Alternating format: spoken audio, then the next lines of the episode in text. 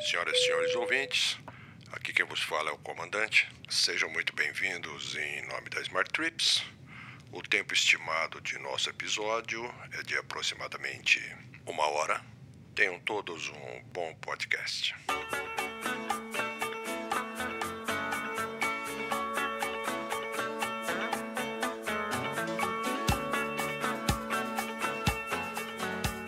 Fala pessoal, tudo bem? Segundo episódio nosso aqui do Travelcast. Hoje a gente está com mais um convidado que muitos de vocês provavelmente já conhecem. Quem não conhece vai poder conhecer hoje e com certeza vale a pena depois ir ver os materiais dele, além do que a gente vai bater de papo aqui. Ele é o Fernão Loureiro, fundador da Loureiro Consultores. Ele vai falar um pouco mais dele. Tô aqui também com o Felipe, CEO da Smart Trips. E o papo de hoje é sobre perspectiva do gestor de viagens em tempo de crise e como a crise vai acelerar as mudanças. Então, Basicamente, se você não, se você não sabe do Fernão, você estava embaixo de uma pedra nos últimos cinco anos, né, Caio? É. oh, obrigado. Tava, tava, tava, se você é do mercado de viagens, nunca ouviu falar nele, principalmente no lado corporativo, estava dentro de uma caverna, saiu agora, tá conhecendo o Fernão e acabou de descobrir que a gente está no meio de uma pandemia também. É verdade. Ainda vai descobrir no meio da pandemia quem é. e aí, Fernando, tudo bem? Bem-vindo, cara. Prazer estar com você. Igualmente, Caio. Obrigado. Obrigado pelo convite para você, para o Felipe. É, tenho muita, muita honra de estar aqui com vocês, que são dois desbravadores que caíram nesse mercado tão emaranhado, tão complexo e tão sobrevivendo e crescendo. Show, que legal. Tá é, bem por um lado, a gente, a gente brinca que a gente tá pagando penitência, mas é legal, tá sendo legal conhecer cada vez mais esse mercado. Eu acho que todo mercado que tem muito desafio é, é, é na mesma proporção de oportunidade, né? Então, a gente tá tentando Sem abraçar dúvida. essas oportunidades. Mas, Sem cara, dúvida. a gente queria que você contasse um pouco, para quem não te conhece aí, um breve histórico seu profissional, uma apresentação sua, como que você entrou nesse mercado e tal.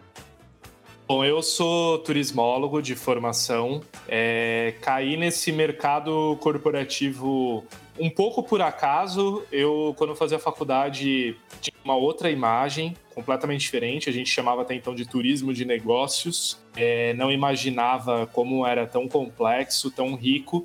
Isso em 2006, que foi quando eu entrei, em dezembro de 2006. Já era complexo e rico e agora está mais ainda, justamente porque o mundo mudou absurdamente nos últimos oito, nove anos.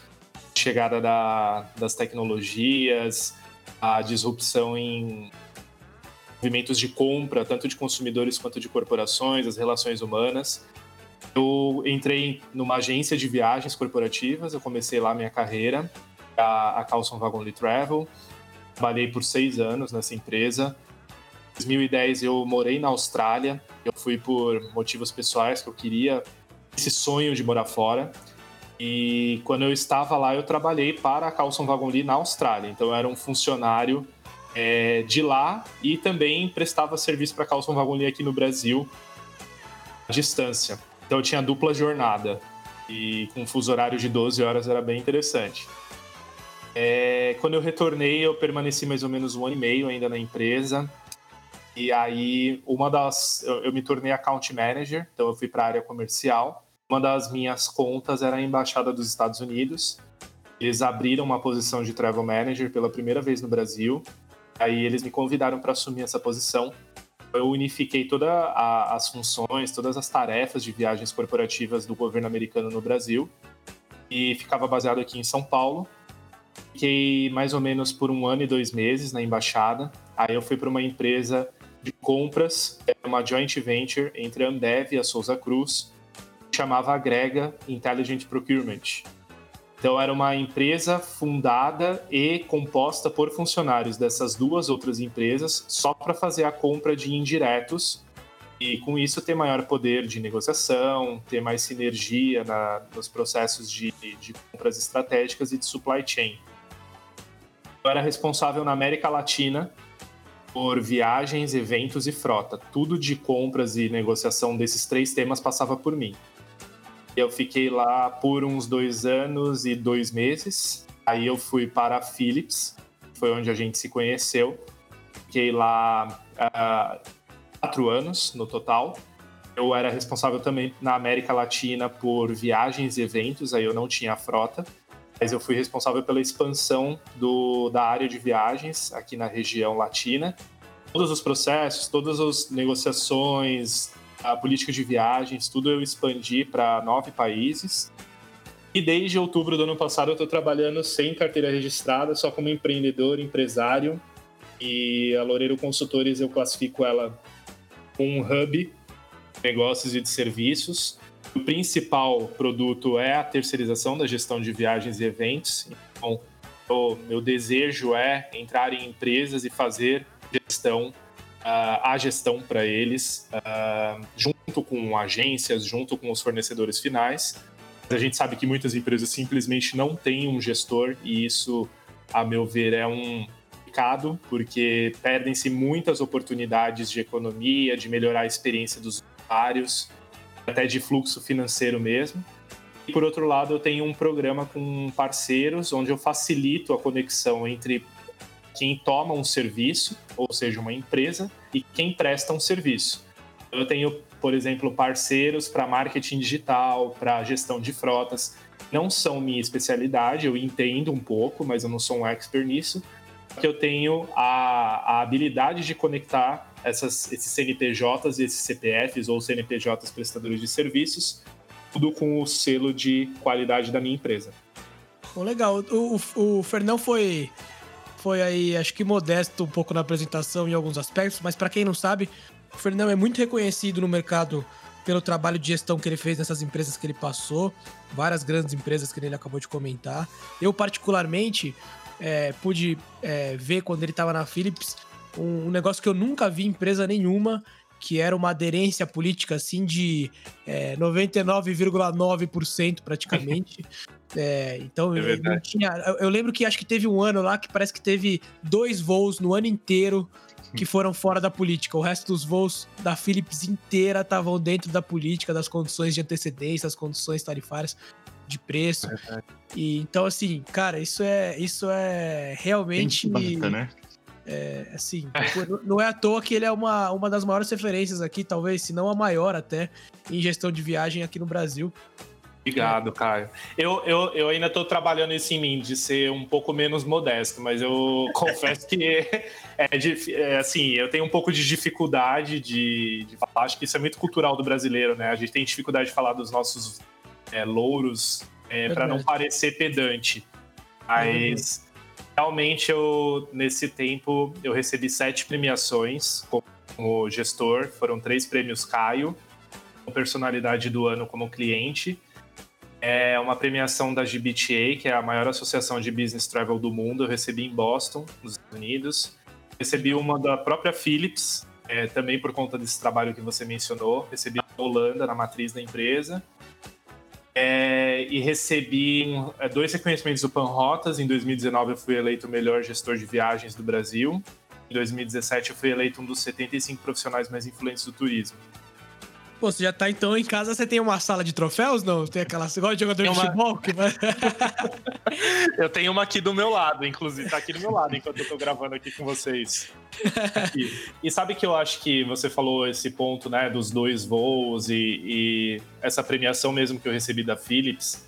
É, tem tudo a ver com comunicação, com marca pessoal, a maneira como você é, demonstra o valor do que você faz, viu, Caio? Porque desafios todos temos, mas a partir do momento que você constrói uma relação transparente, séria, principalmente com seus usuários, né, os viajantes, as secretárias, eles veem valor naquilo que você faz, eles respeitam, porque você é o guardião, você é o representante da política de viagens.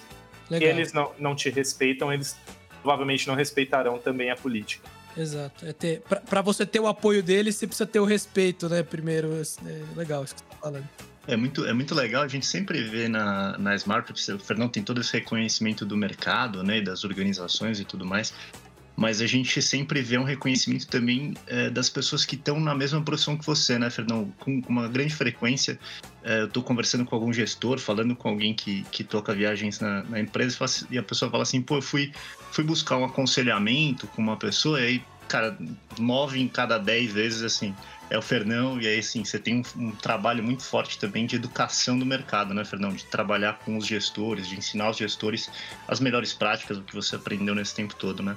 É, é verdade, Felipe. Eu fico bem lisonjeado porque são pessoas é, com muita bagagem também que me procuram. E às vezes eu ouço coisas deles que eu fico, nossa, sério que essa pessoa falou isso para mim? Tem a a Cris da ESPN, né, ela é gestora de eventos lá, ela é uma das publicitárias mais reconhecidas do Brasil e uma vez ela escreveu para mim que é, me admirava, que era minha fã. Eu falei, imagina, você é minha fã, né? Você é ganha prêmio de publicitária, você cuida da Disney, da ESPN, imagina. E, mas eu acho que isso também é construído com piedade, com transparência e, e principalmente sendo eu mesmo. Eu, eu o que eu sou, assim, eu não finjo. Eu sei, eu sei, se eu não sei, eu não sei. Eu, eu falo que eu vou atrás de descobrir. Eu, eu sou muito comprometido. Se eu prometo alguma coisa para você, eu vou cumprir. E eu não prometo nada que eu não consiga cumprir. Eu, mas, assim, acho que o mais importante que eu percebo é, é o respeito que eu tenho pelo próximo. Não importa a posição, eu trato bem desde o estagiário de viagens até o cara que é travel director nos Estados Unidos, para mim são todos iguais. E, e, eu acho que as pessoas valorizam muito isso. Porque você. você eu, eu deixo muitas pessoas à vontade, eu crio um clima bacana com isso e eu não imponho ensinamentos, né? Eu, eu divido de fato e eu gosto de dividir, porque eu acho que tem gente que tem medo de dividir informação e ser passada para trás ou ser considerada é, putz, eu tô, tô alimentando alguém que lá na frente pode passar por cima de mim. Mas quem se garante mesmo, quem tem confiança no próprio taco, não tem esse medo. Animal, pô, parabéns mesmo pela sua história. Para quem tá ouvindo a gente agora, você pode estar tá ouvindo talvez esse episódio um pouco mais no futuro, mas estamos é, em meio à pandemia do coronavírus, agora mais especificamente no finalzinho de maio. E a ideia nossa é falar hoje um pouco das, das, das, mudanças que, o, que a pandemia vai trazer, mas não necessariamente das mudanças na questão de viagens, na questão sanitária, é, e, e, um pouco mais das mudanças que já iam acontecer e o corona vai acelerar, é, e as mudanças que talvez fossem acontecer aí em 5 anos, 10 é, anos, que vão começar a acontecer em 1, um, 2 anos, que o pessoal vai ser forçado a ter que acelerar é. algumas coisas. É, então, Fernão, a gente está no meio de uma crise e essa crise está é, transformando todos os setores, né? Mais o de viagens, com certeza, acho que é um dos mais afetados, né? Muito. Eu nunca imaginei viver para ver isso. Na verdade, nunca nem me passou pela cabeça, Caio, de verdade. É, para mim era uma coisa assim completamente impensável. Aviões estacionados nos aeroportos, é, aeroportos vazios, Congonhas transportando 7 mil pessoas em 30 dias e, a, e no mesmo mês do ano anterior tinha transportado 1 milhão e 800 mil. Uma coisa completamente surreal. É, hotéis fechados, é, é, congressos né, inexistentes, pavilhões de eventos fechados.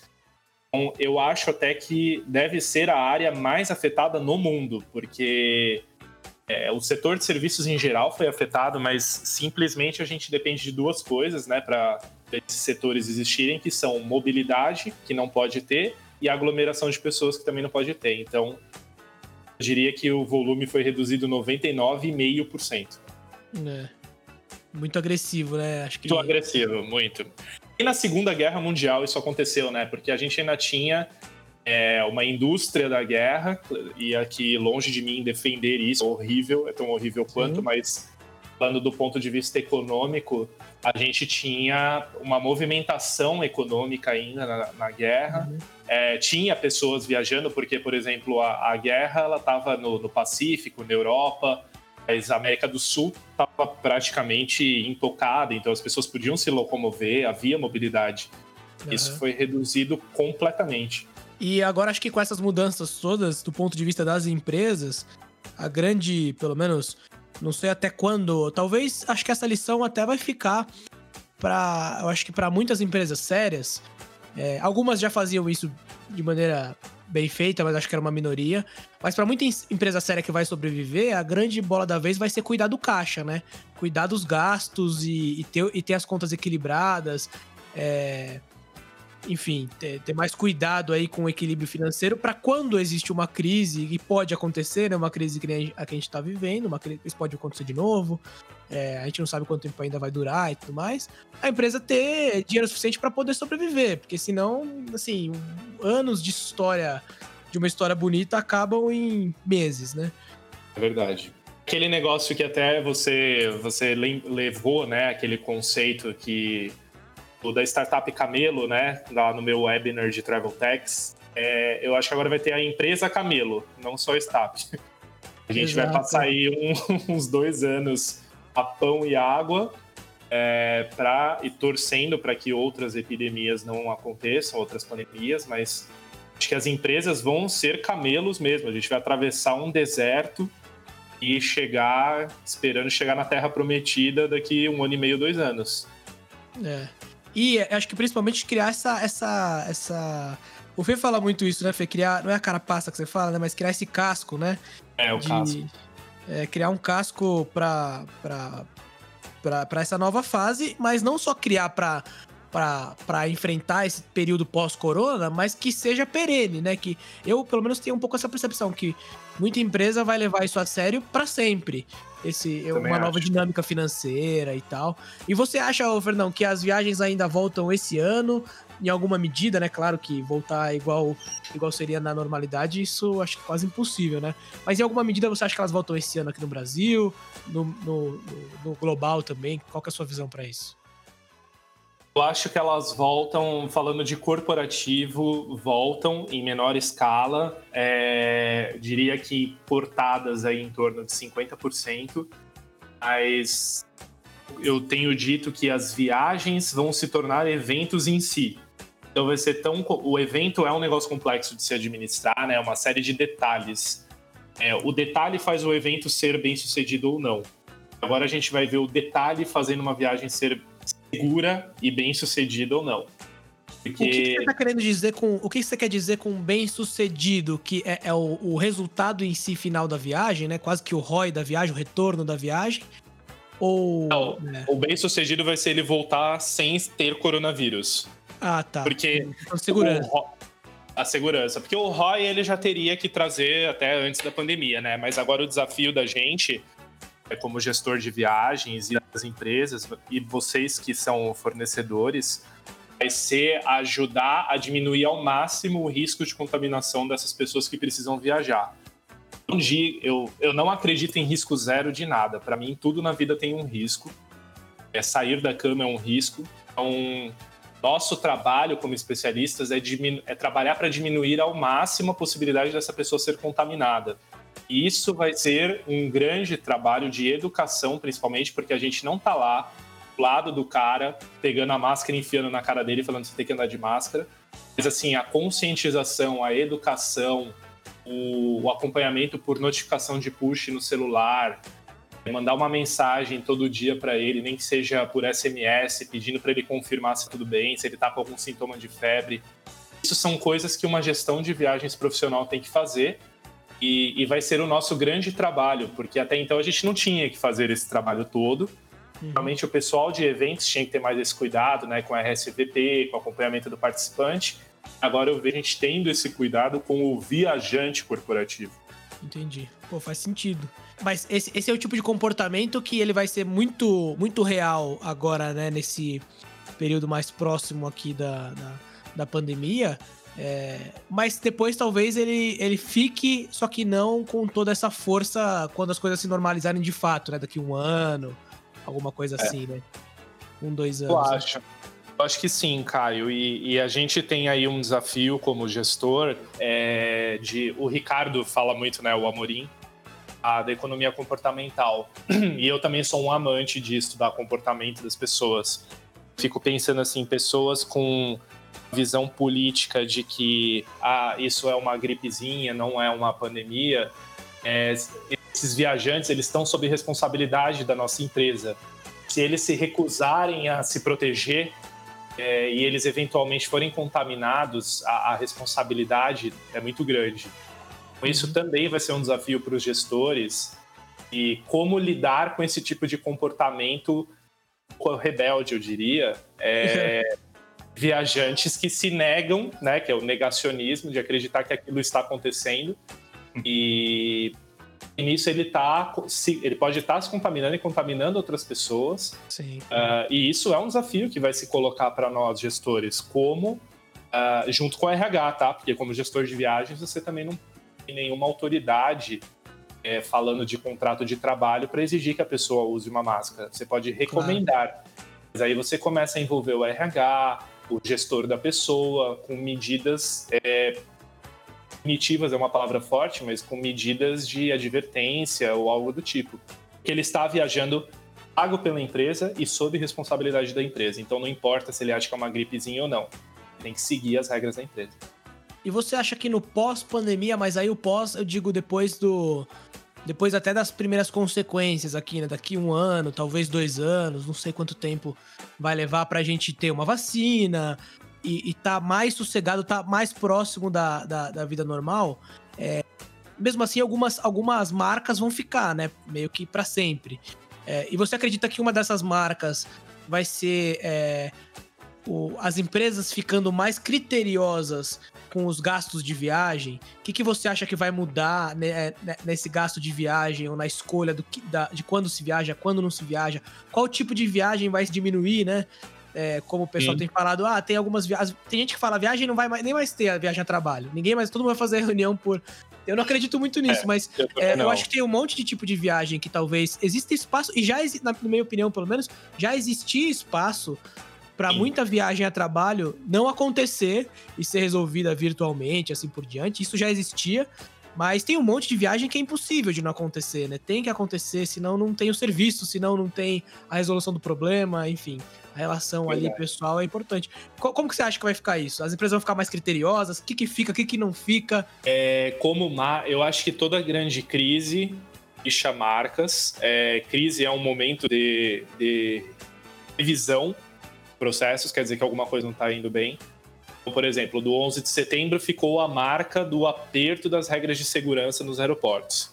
Isso uhum. é uma uhum. coisa que a gente já está completamente acostumado depois de 20 anos. A crise do racionamento de água ficou a marca da gente ser, fechar a torneira para escovar os dentes. Eu já fazia isso, acho que vocês também, mas grande massa das pessoas não fazia, e então são marcas positivas que vão ficando. Eu acho que vai ficar a, falando de mercado a marca que vai reduzir muito o faturamento. Eu acho que as empresas vão ter que adotar soluções virtuais de pagamento ou soluções de cartão de crédito físico que sejam. Ah, o modelo de faturamento, você diz. Modelo de faturamento. Isso, fazendo faturamento com as agências de viagem, não o faturamento das empresas, né? O modelo faturado de pagamento de viagem, né? Perfeito, isso. Falando do modelo faturado de pagamento de viagens, tanto a agência, cliente final e hotel e locadora vão ter que rever isso, porque o aéreo é bem adotado, né, o pagamento com cartão de crédito. Falando de comportamento das empresas, sim, eu acho que vai por esse caminho que você falou de redução, não totalmente, porque ainda tem a necessidade é, do, do contato físico. Vou dar um exemplo. Quando eu era gestor de viagens da Philips, ia uma vez a cada três meses passar uma semana no Panamá. Talvez vocês lembrem disso. Eu ficava, eu ficava uma semana lá, por quê? Os meus stakeholders estavam lá. Então, é, não vê-los é uma coisa estranha. Só falar por Skype era uma coisa estranha no ano inteiro. E já os meus gestores globais que ficavam na Holanda, eu via uma vez por ano, porque não tinha orçamento para eu ficar viajando a cada três meses para lá. Panamá uhum. era bem mais econômico para eu ir. E só que a gente tinha essa necessidade de se ver, parece que as coisas andam de um jeito diferente quando você tá cara a cara com a pessoa. Parece não, elas andam, porque o ser humano é energia. Eu acredito que o ser humano é energia, ele precisa dessa troca de energia pessoal para determinadas coisas andarem ou não, ou resolver tomar outro caminho. Mas uhum. eu não acredito que a tecnologia vai eliminar as viagens. Eu acho que ela vai eliminar viagens que não agregavam valor antes. Só que o, a tendência do ser humano é, em tempo de vacas gordas, abrir um pouco a torneira sem perceber. Você nem percebe, você já está gastando mais. É, e quando vem a, a, vaca magra, quando vem a, a ressaca do mar, o que, que a gente corre para fazer? Ah, corta o custo aqui, corta o Spotify, corta a net, corta todas essas coisas que aparentemente são auxiliares. Quando Uhum. você está com dinheiro sobrando, o auxiliar ganha força de novo. Acho que em dois, dois anos a gente retoma o volume de viagens atual. Legal. É, Até porque o auxiliar, foi até bom exemplo agora que você deu do Spotify. Não quer dizer que ele não tem valor, quer dizer que em determinado momento ele perde importância, né, na ordem de prioridade. Mas ele tem seu Claro. valor, né? Então tem. Não... Eu gosto muito de estudar neurociência, Caio, e pra mim, é, essas coisas que a gente corta, o que, que a gente pensa num momento desse? Minha renda vai acabar, eu não vou ter dinheiro pra comer, é, pagar minha luz, minha água, minha internet. O internet hoje já entra no- nas necessidades básicas. então você precisa cortar aquilo que não significa a sua sobrevivência enquanto espécie, enquanto ser humano. Mas é o que você falou, realmente não é que não é importante. Todo mundo quer ter o Netflix. Mas entre comer e ter o Netflix, eu vou ficar com a comida. Exato. Eu acho que tem muita gente que desconsidera também quando fala que no corporativo as viagens vão acabar ou vão diminuir drasticamente, que boa parte das viagens corporativas não necessariamente são aquelas viagens de, ah, eu tô indo fazer uma reunião de 40 minutos e voltar, né? O cara tá indo muitas vezes é, entregar um serviço, ele é de uma empresa de consultoria, ou ele é de uma empresa de eventos que ele tá indo montar um cenário, é, fazer, né, ir lá numa locação e fazer toda um- um- uma, uma pré-produção de algum show, de algum evento, de alguma propaganda. É, isso é muito comum, né? E, e o nosso país é um país muito grande. E a relação é, olho no olho, é, ela, ela é uma relação que gera confiança. E a É. nossa sociedade é baseada em confiança, né? Nossa economia é baseada em confiança, é, nossas relações pessoais. E assim, é impossível você gerar é, qualquer tipo de, de, de- Não só de confiança, não é impossível, mas é muito mais difícil você gerar confiança, assim como qualquer tipo de intimidade, né? Ou, ou uma relação próxima e, e um vínculo forte, que é o que faz as empresas conseguirem andar pra frente se não for nessa interação pessoal, né? É, é muito difícil fazer isso. A interação pessoal realmente ela. E, e- e nenhuma empresa faz nada sozinha, né? Ela precisa que o conjunto de pessoas construa as coisas, né? E não só as pessoas individualmente. Então, eu acho que as pessoas estão sentindo muito isso. Trabalhar de casa, é, sempre se falou muito no home office, né? Trabalhar de casa, pô, funciona? Funciona. Em todos os cenários? Não, não funciona em todos os cenários. Todos os dias da semana? Depende, depende da sua empresa.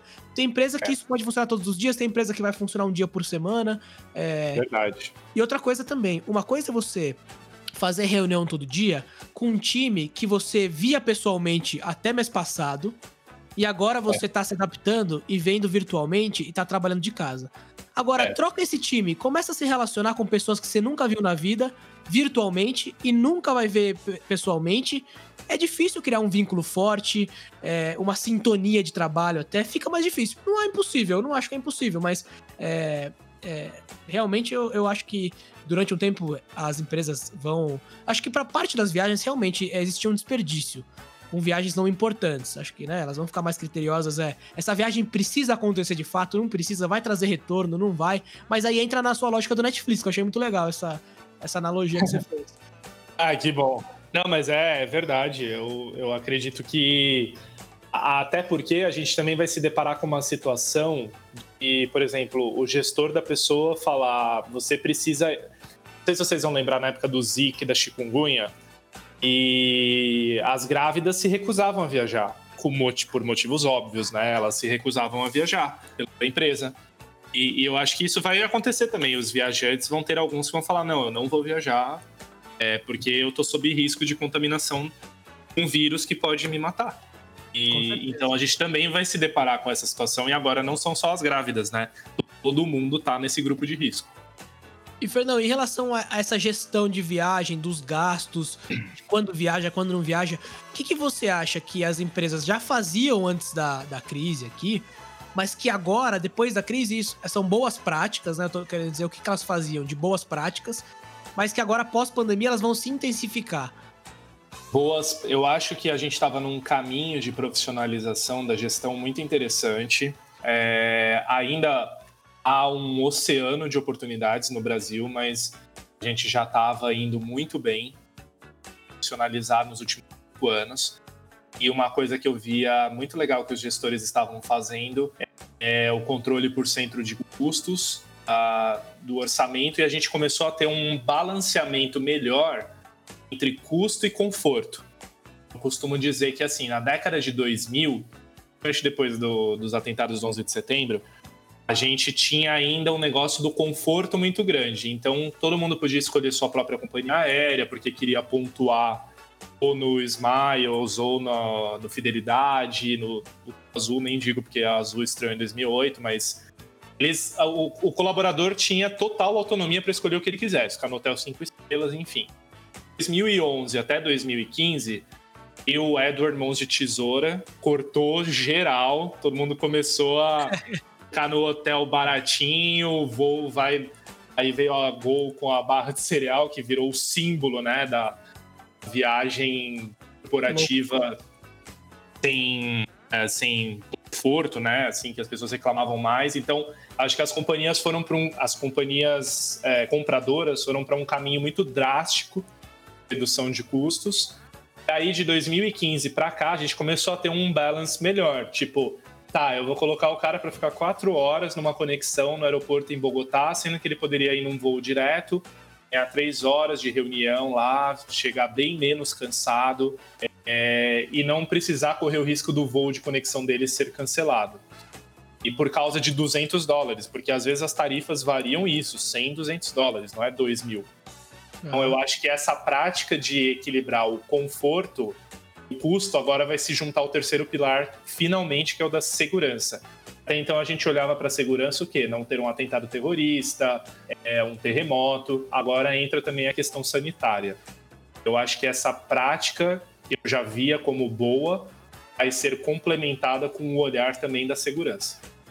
Então é mais. Eu já acho que você já respondeu um pedaço da próxima pergunta, que era é, o que, que, as empresas ainda não faziam, não estavam atentas e que agora, pós-pandemia, mais do que nunca, elas vão ter que pensar na gestão de viagem, no controle dos gastos. É, é, isso com certeza. E tem uma coisa aí, Caio, que eu queria falar também: é comunicação. Eu sei que parece uma palavra simples, é, mas é o grande calcanhar de Aquiles de todas as organizações. Eu acho que um dos diferenciais como profissional e que também me levaram a ganhar esses prêmios é, é o reconhecimento da minha própria comunidade interna como um bom gestor, um gestor que era bom de comunicação. Eu mantinha eles é, informados, uh, com muita transparência. A cada três meses eu fazia uma sessão de refresh. Uh, web, eu já usava o web porque eu sabia que esses eventos presenciais já não tinham adesão mandava o, o deck da apresentação que eu fiz, eu mandava para todo mundo. Eu tinha comunicado via WhatsApp, via intranet, via e-mail marketing, assim, não tinha desculpa para falar que não viu os comunicados da área de viagens. Uhum. A gente estava brincando aqui um pouco antes da, da gravação, né? Eu, eu, Fernão, já tô no Twitter, no Instagram, no Facebook, que eu acredito que o gestor de viagens ele tem que ser omnichannel. Ele não pode se fiar que o colaborador do chão de fábrica que viaja às vezes ver um comunicado corporativo, da comunicação corporativa, porque esse cara não tem um laptop da empresa muitas vezes. Então, como que ele vai chegar nele? Colocando um, um alerta na televisão interna da fábrica, no mural da fábrica, no WhatsApp do colaborador. Não adianta ele querer falar, não, eu fiz minha parte, eu mandei um comunicado interno. Cara, isso não é suficiente. Você tem que chegar nas pessoas, o interesse é seu de que elas saibam o que você está falando. O Fernão, e, e até aproveitando essa experiência que você tem de trabalhar em empresas globais, né? Você comentou sobre a profissionalização da gestão aqui no Brasil. Você vê diferenças significativas no nível de profissionalização da gestão de viagens fora do Brasil? O que, que você acha que a gente pode aproveitar, inclusive, a pandemia para importar de, de, boas práticas que o pessoal faz fora? O que, que, você, que você viu Eu acho nessa que, experiência? Em termos de preparo é, intelectual, eu vejo os profissionais brasileiros muito bem. Não acho que a gente está aquém de gringo, não. Eu não tenho esse olhar é, ser o mundista Legal. de que a gente está sempre atrás, sempre abaixo. Não acho. Acho que o Brasil é muito bom em muita coisa. E, e uma delas é a qualificação dos nossos profissionais é, de médio e alta gerência, média e alta gerência. O que eu acho que os gringos fazem muito melhor que nós é planejamento e acompanhamento desse planejamento, Felipe. Então, as áreas de, as áreas de viagens Legal. globais, elas dão um, um show de, de estrutura, documentação, a documentação deles é riquíssima, preparo deles para uma, uma reunião, o preparo deles para uma negociação começa muito tempo antes, não é que nem aqui, ah, vamos negociar o contrato, não sei o quê, já chama 10 fornecedores aí, pede uma proposta por Word e é isso aí. É... É, um ponto que eu até comentar, Fernão, que a gente, que a gente vê bastante, a gente tenta fazer muito na Smart Trips é dar para o gestor de viagem essa visão mais estratégica, né? Fazer ele subir uh, eh, uh, eh, para ter uma visão mais macro de como as viagens impactam o negócio como um todo, né? Uh, e, você tem visto um maior apoio de outras áreas ou de outros níveis de, de gestão nas empresas à, função do gestor de viagens em si? Sim, eu, eu sinto eles mais apoiados. É, eu, eu tento empoderar muito os gestores de viagens que me procuram no sentido principalmente nessas mentorias que eu tenho feito durante a, a pandemia mesmo, falo, cara, mostra o seu trabalho, mostra quem é você como profissional. Bate lá no, na área de comunicação corporativa, bate na porta deles virtual, pergunta se eles não querem uma ajuda sua, assim, no sentido de mandar notícia do mercado de viagens, como que vai ser uma viagem de avião, como que, como que os hotéis estão se preparando para reabrir. Mostre o seu valor. A gente não pode ficar esperando que os outros nos reconheçam sempre. A gente precisa mostrar para as pessoas saberem o que você faz, você precisa contar o que você faz também. E, mas quanto mais eles saem uhum. da cadeira deles, e, e eu também falo, é, descer, né? Tira a bunda da cadeira, vai pro refeitório conversar com o viajante, vai para a fila do fretado. Gestor de viagens que fica sentado na frente do computador só, ele perde, ele vive numa bolha. Ele não sabe o que de fato afeta o usuário dele como ele poderia fazer para contribuir para melhorar isso. E ao mesmo tempo eu vejo que eles estão adotando mais essa postura e por conta disso estão ganhando apoio de outras áreas também, Felipe. Legal. E Fernão, como que você acha que a, a tecnologia, né, em diversas áreas aí da gestão, ela pode é, ajudar as empresas? Como que como que ela pode acelerar talvez esses processos que você comentou, essas boas práticas? Como que ela pode fazer a empresa ser mais eficiente nesses gastos? Como que a tecnologia pode ajudar a empresa a chegar em outro patamar no que diz respeito à gestão e até para o gestor, né? Como que a tecnologia pode ajudar o gestor? Eu acho que uma coisa que está mudando, pelo menos, me corrija se eu estiver errado, que você tem muito mais contato é, com os gestores direto do que do que eu tenho, apesar de que cada vez mais tenho conversado com gestores. É, mais... né? Você também tem é, os gestores, é, eu acho que eles estão com uma, uma cabeça muito legal, cada vez mais, de entender que a tecnologia não vai substituir o trabalho do gestor. Pelo contrário, é ferramenta, igual a gente né, usa um celular hoje, usa é, o computador, quase para te fazer um super-humano, né? A tecnologia, acho que é. na área de gestão é a mesma coisa, vai te fazer um super gestor, né? Vai fazer você poder fazer um trabalho é, muito melhor do que você fazia antes, né? Com certeza.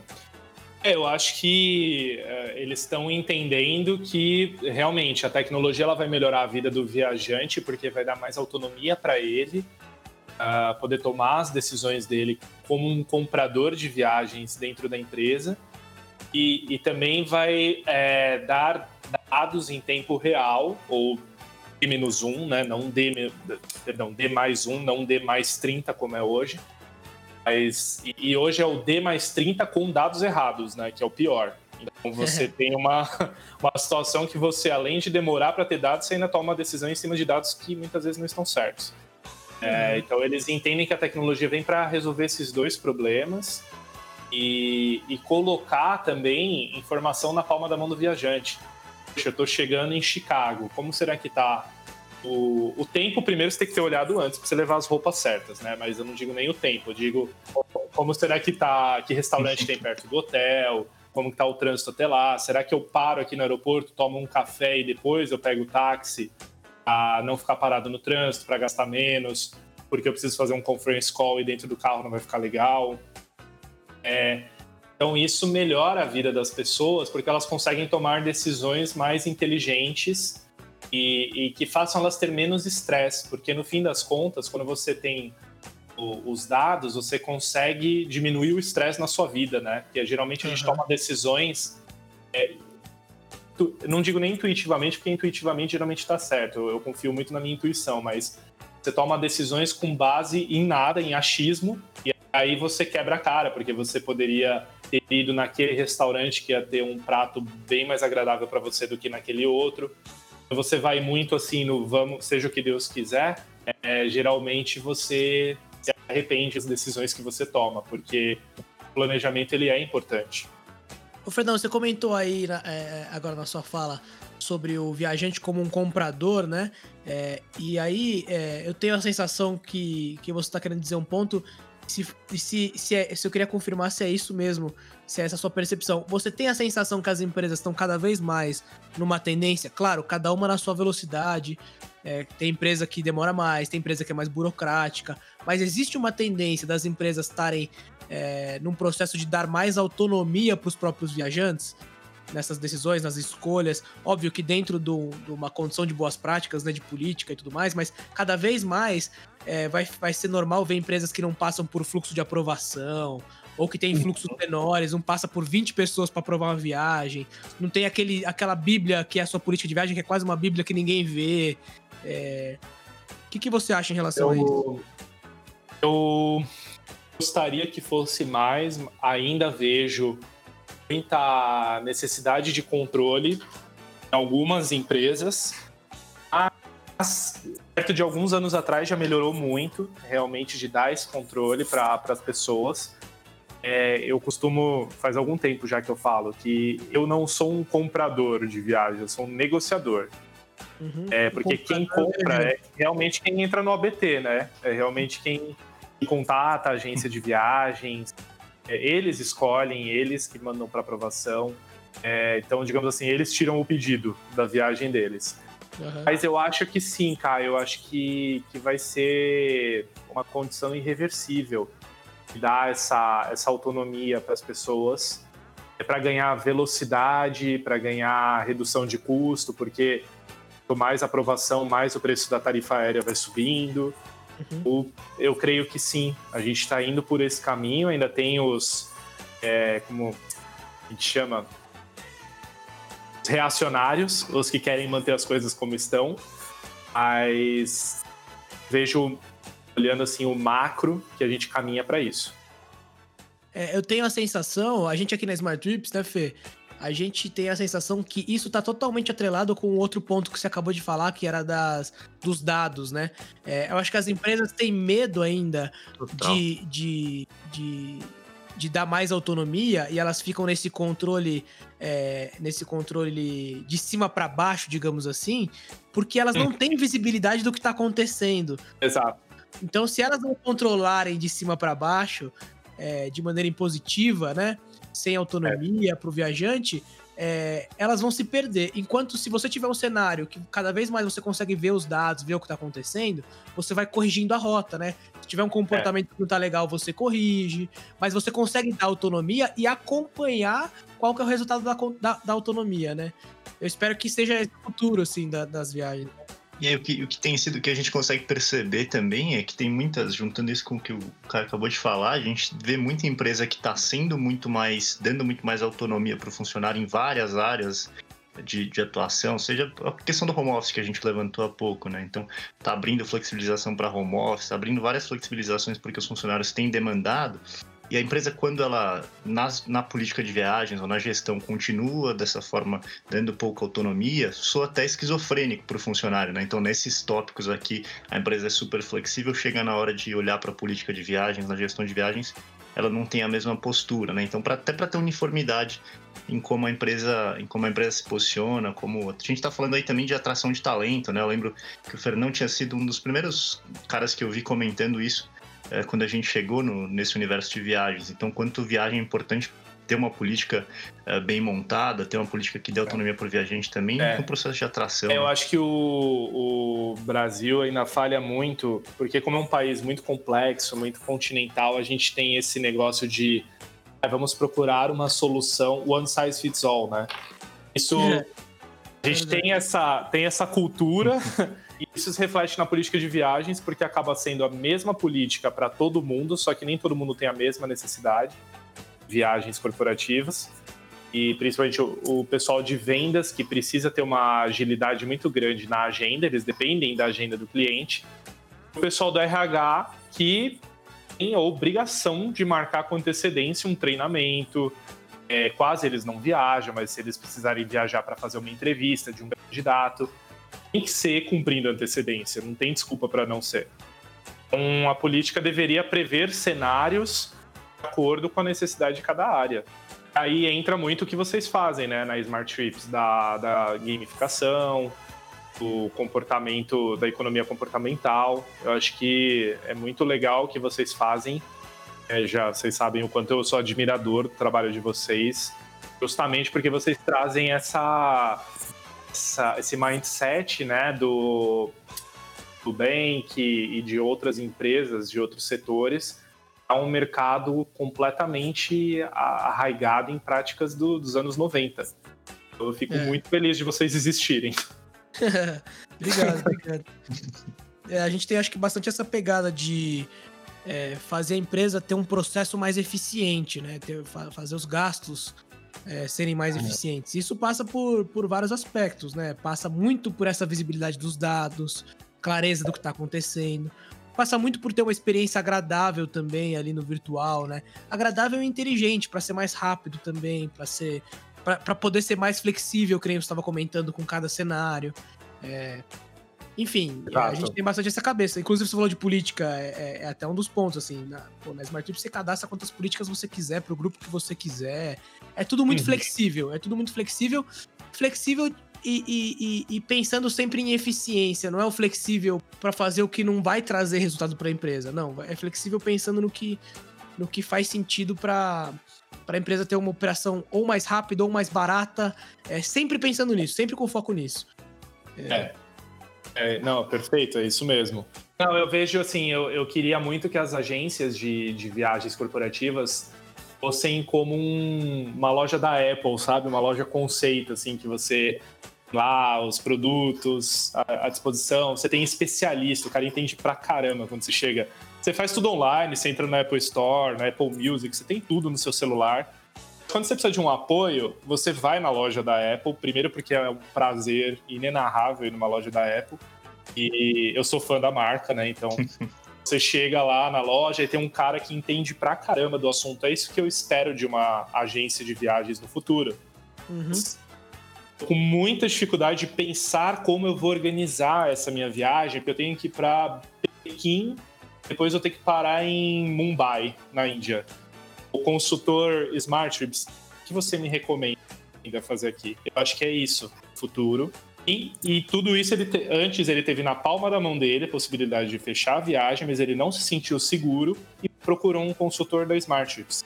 É muito legal, Fernando. Que é aí que a gente vê um pedaço que a gente defende muito, né, Caio? A, a parte de dar tecnologia para fazer com que esse atendimento seja muito bem feito, com que esse cara que está ali na, no front com o viajante consiga dar para ele a melhor experiência quando ele é acionado, né? E aí juntando o que é serviço com o que é tecnologia. É, você falou do Nubank, Fernão. Acho que a gente tem bem essa pegada mesmo de desse lado do suporte, se aquele, aquele suporte proativo, aquele suporte bem humanizado. É, é. Eu, eu, acho que é um pecado. Eu vejo algumas agências muito grandes com conhecimentos que demorou muito para eu e o Felipe e, e, que, não, que não éramos desse mercado antes. E tem um lado bom e um lado ruim disso, né? De não ser do mercado. Tem um lado bom que você vem é, sem vícios, né? Mas é. tem um lado ruim que demora para você aprender algumas coisas.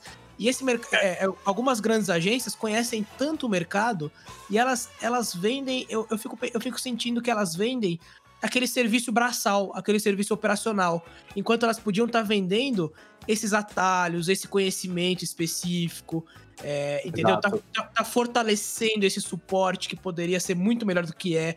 E aí o que acontece, não, eles fazem o contrário, eles terceirizam o suporte, é, nem sempre, né? Mas muitas vezes é um suporte que ah, não é, tá no, no, no nível do conhecimento que eles têm, entendeu?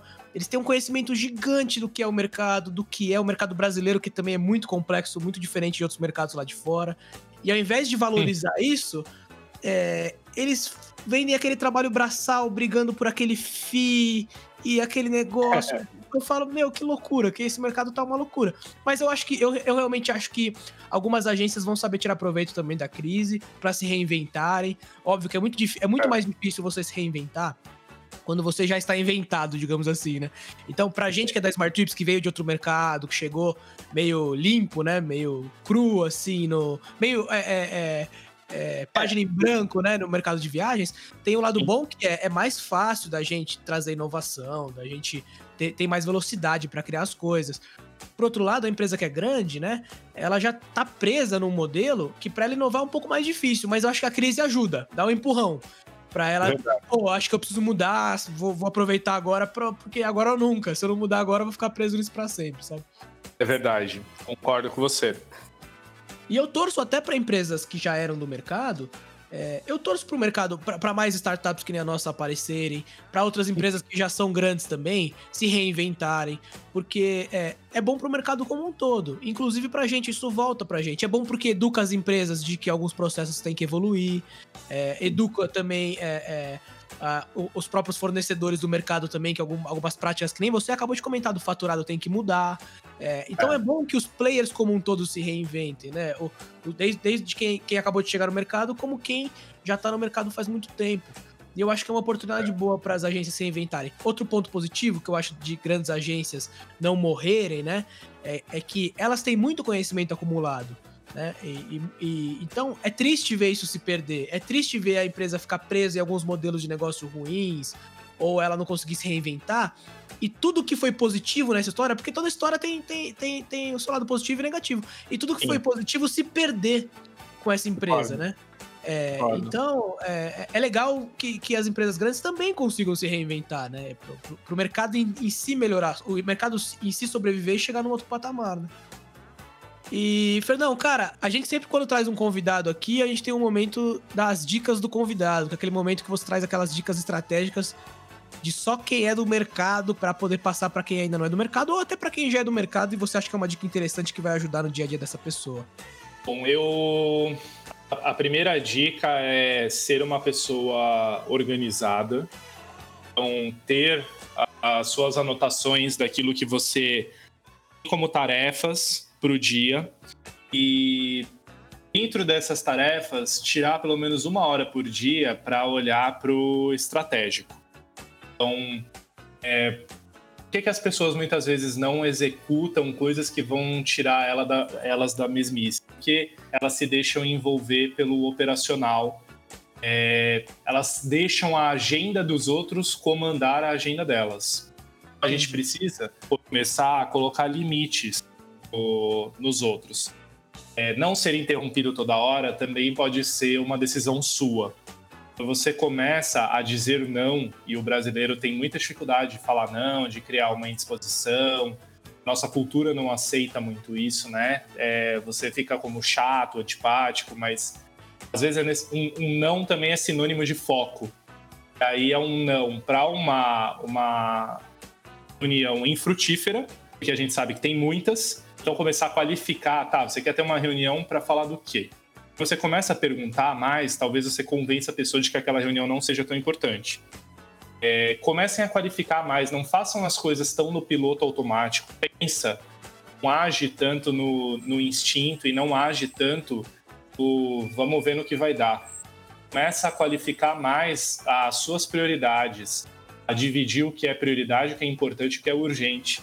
Porque senão você um marinheiro que está sendo levado pelo mar. E o um marinheiro que não, não arruma a vela dele pode parar em qualquer canto. Show, animal.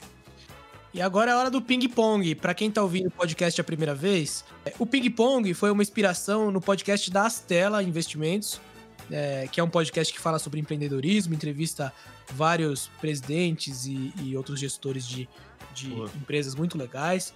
Na grande maioria startups, mas nem todas startups.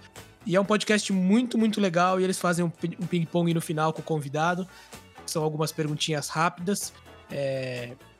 E a gente se inspirou para fazer o nosso. A gente mudou algumas perguntas, algumas até são as mesmas perguntas. Se você tiver interessado, procura o podcast das telas, que é nota 10, o podcast também do Like a Boss, do pessoal da Lura, também é na mesma pegada do das telas, falando sobre empreendedorismo, entrevistando é, grandes executivos ou até os próprios fundadores de grandes é, empresas e startups. E vamos lá. Uhum. É, vamos lá, Fê? Vamos lá.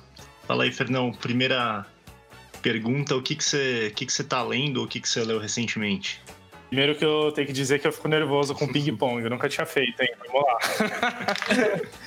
É, o que, que eu tô lendo é um livro do Napoleon Hill, Quem Pensa Enriquece. É, é um livro que ele lista 13 passos é, que uma pessoa pode seguir para chegar à, à riqueza, acúmulo de riqueza mesmo. Ele estudou a vida de 500 pessoas durante 25 anos, e entre homens e mulheres bem-sucedidos, e ele método mesmo, né? Ele tratou como uma, uma pesquisa científica. Aí ele traçou esses 13 passos, mas tem uns ensinamentos no meio do livro, assim, fantásticos sobre energia, é, física quântica, vibração, coisas que eu adoro e que ele, ele usa ali no meio. Legal. Legal. E, Fernão, quem, quem te inspirou nessa sua trajetória até aqui? Minha trajetória até aqui, é, quem me, uma pessoa que me inspira muito a fazer as coisas que eu faço é minha mãe ela é, para mim, a, a, grande inspiração da minha vida, porque muita coisa que eu faço também tem um fundo para dar, um, dar orgulho, né? É, a gente gosta de dar orgulho para os nossos pais. Como uma personalidade fora, eu, eu me inspiro muito, que eu gosto muito, é o Papa Francisco. Eu não sou católico, mas ele, é, para mim, é uma, uma pessoa muito valor, muita fibra. Eu gosto muito do, da postura, do comportamento dele. Ele não tem papas na língua, apesar de ser papa, não tem papas na língua. Ele manda real na cara de todo mundo, inclusive dos subordinados dele. É uma pessoa simples, que está sempre pregando e praticando, que eu acho que é o que mais falta no mundo hoje, coerência entre discurso e prática, menos hipocrisia e mais ação. E eu acho ele um exemplo disso. Uh, pega o ônibus, vai estar tá com o pessoal da rua, lava o pé do, dos pobres. Ele deu um tapinha lá na mão da chinesa, mas eu, e até isso eu achei legal, assim, porque eu achei ele tão espontâneo, tão autêntico que eu admiro. eu admiro, eu gosto de gente assim. É. Então, ele para mim é uma, uma personalidade importantíssima. Legal. E como que você gostaria de ser lembrado pelas pessoas, Fernão? A, o profissional que era antes do Fernão e depois do Fernão. Viagens, a partir de viagens e eventos corporativos no Brasil e até na América Latina. Ser o AF e o DF. Muito bom. E qual palavra você gostaria que definisse o mercado de turismo pelos próximos anos, Fernão? Acho que uma, uma palavra só é difícil. Eu, a palavra eu vou falar digitalização mas eu vou dizer por que digitalização, porque eu acredito que ela pode gerar muitas oportunidades, renda, trabalho e, e deixar tempo para as pessoas focarem umas nas outras. Que hoje a gente acaba perdendo muito tempo olhando para planilhas, para números, para Excel da vida. Sobra pouco tempo para a gente interagir uns com os outros e principalmente ouvir o outro a, falta muito no nosso mundo o ouvir. A gente conversa com uma pessoa tá pensando no que vai responder para ela. Então, ouvindo o que ela está querendo dizer de verdade para a gente então poder responder. E, e, eu acho que a tecnologia, a digitalização, um, ajudar o ser humano nesse caminho é back to basics, sabe? Quando realmente não tinha nada disso e você tinha tempo de conversar com o próximo. Fernão, nesse nessa sua trajetória, você com certeza tem algum ensinamento, alguma coisa que você aprendeu. Você está ou repetindo aí direto ou passando adiante.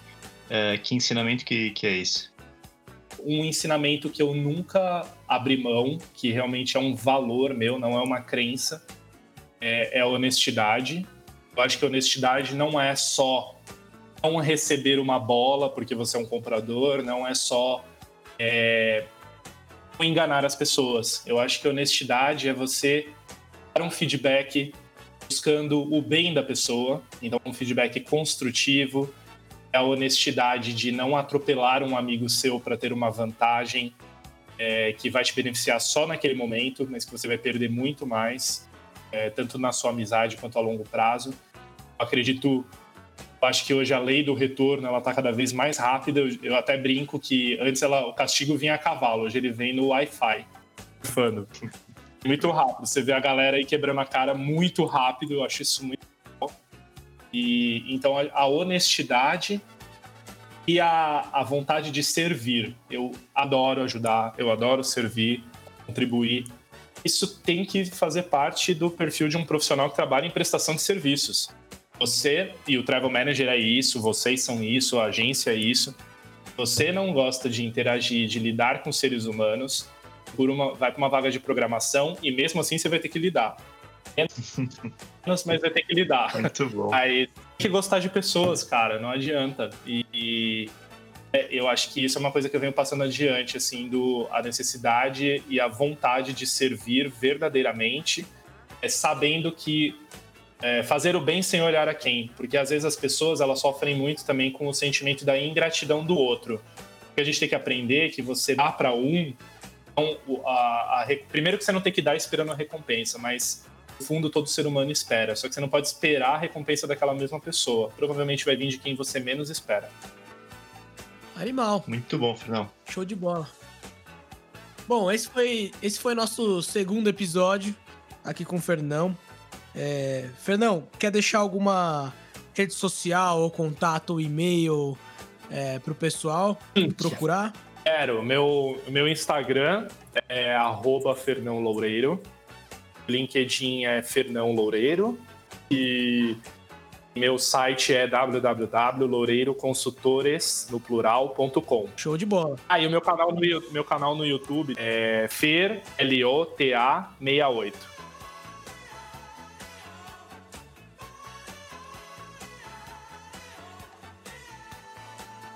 Show de bola. Bom, obrigado quem esteve com a gente até aqui. É, a gente vai continuar trazendo mais convidados do mercado para você, tentar manter o mesmo nível de qualidade que foi esse convidado de hoje. Obrigado. Valeu, Fernão. Obrigado, rapazes. Obrigado pelo convite. É isso aí. Senhoras e senhores ouvintes, aqui quem vos fala é o comandante. Estamos chegando ao final de mais um episódio. Obrigado por escolher a Smart Trips a melhor solução de compra e gestão de viagens a trabalho do Brasil.